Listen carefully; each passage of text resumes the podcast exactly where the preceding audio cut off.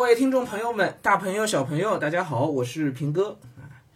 哎，上海的数据啊，解放区的天是蓝蓝的天啊，哎，这数据改善了啊，大幅改善了啊，而且呢，这个野生数据也在大幅改善啊。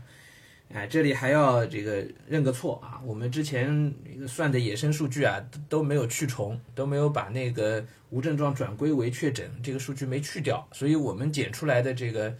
呃，确诊的野生啊，都会量非常大啊，实际上不是的啊，连续都是我，这是我的错啊，嗯，数字没有看仔细啊，嗯，数据解释没有看仔细啊。好，来我们那个报一下数字啊，四月二十六日零时到二十四时，上海新增一千六百零六例本土新冠肺炎确诊病例，新增一万一千九百五十六例本土无症状感染者啊，听着这数数字感觉量级都不一样了是吧？之前都奔两万去啊。现在两个一加才一万三千五百六十二啊，才一万多，好吧，一万多本身是不少，但是和之前相比明显在下降，这就是一个极好的趋势啊，并且这里边有一千两百五十三例是转归的啊，一千两百五十三例确诊病例为此前无症状感染者转归，也就是去重的话，总数上先要扣掉这一一千两百五十三，也就是总数实际上只有一万两千多。啊，只有一万两千多。然后我们来看野生的数据啊，野生的数据是这样的：今天一千六百零六啊，其中一千两百五十三是转归，转归就意味着它已经在隔离管控中了，所以应该先把这一千两百五十三去掉啊，应该先把这去掉，那么就还剩下三百五十三，还剩三百五十三。那这三百五十三里面有三百四十例是在隔离管控中发现的，也就是确诊病例的野生数量其实只有十三例。其实只有十三例啊，然后无症状感染者的野生数量大概是多少？一百五、一百六的样子，啊，一百五、一百六，所以总的野生数量在两百以下。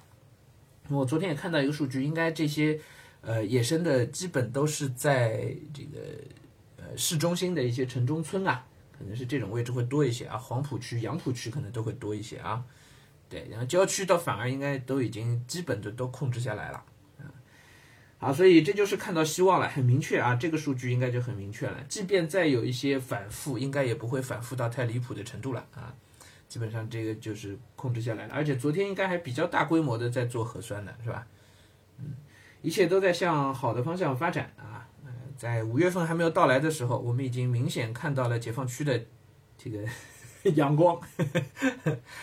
啊，嗯，具体哪个日子解封，我们现在当然是不知道的啊。可是我们应该能够预期，呃，不会再拖到太久以后了。嗯，好的，这是一件事情啊。然后另外一件事情呢，要做一个预告啊，做一个预告，也是回复一下我们这个听友们的一个追问，就是关于新课标的解读。嗯，新课标呢，在大概一周左右啊，嗯，下发了。那么下发的同时呢，我就拿到了。嗯，第一眼看了一遍啊，嗯，可以跟大家讲一下这心路历程。第一眼看的时候感觉不太好，觉得哎，啥情况？怎么和我预期的好像，至至少就读了前半部分的时候，觉得和我预期的差差很多呀。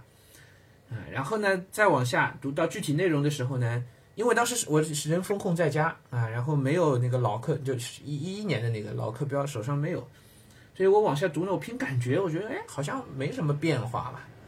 对，扫下去觉得基本都没什么变化，因为具体数字的要求，这个我记得的全部都还是维持原状的，一百万字还是一百万字，一千六百汉字还是一千六百汉字，我觉得没有新鲜东西啊。那么这是我第一遍读的感受，所以当时我一开始是不知道怎么来跟大家解读，而前面的那些那些呃提纲性的要领性的东西呢，我其实读完之后觉得有点不得要领，而且感受不太好。好，这是头几天。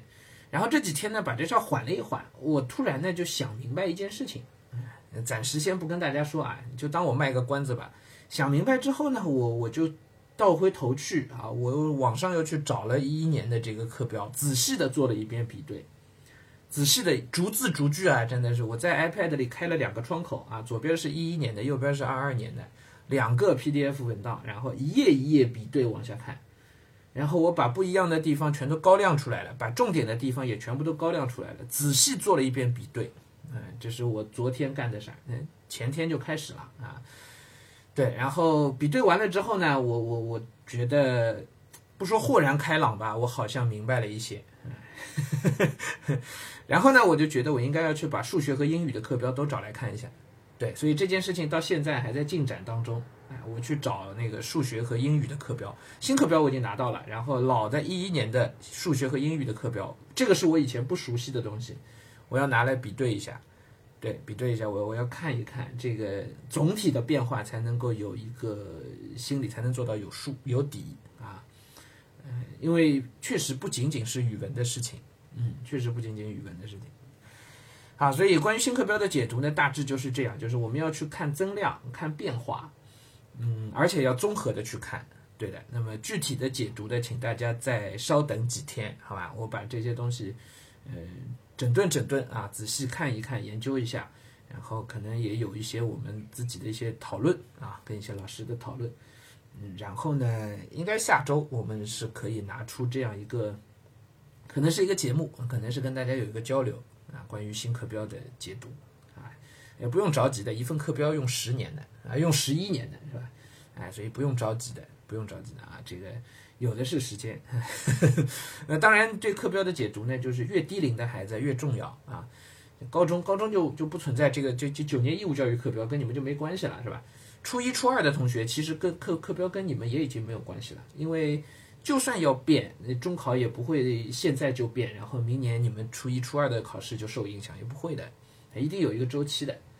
哎，一定有一个周期的，但是这个周期性的影响，可能对后续的，对现在一二年级的，或者现在还没上小学的这些孩子来讲，可能这个影响会是非常之大的。你你算一个大的一个时间周期的话啊，对，可能影响会会会非常大。呃，我之前也一再强调，课标就是考试题目是根据课标来出的，教材是根据课标来设计的，一切都是围绕课标的啊，所以这就是它的重要性。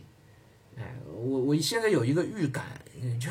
为什么现在还不能跟大家做详细解读？我还需要去找数学、英语的课标。其实很重要的一个原因是我我读下来自己有一个预感，我觉得接下去的中考乃至高考可能都会有比较大的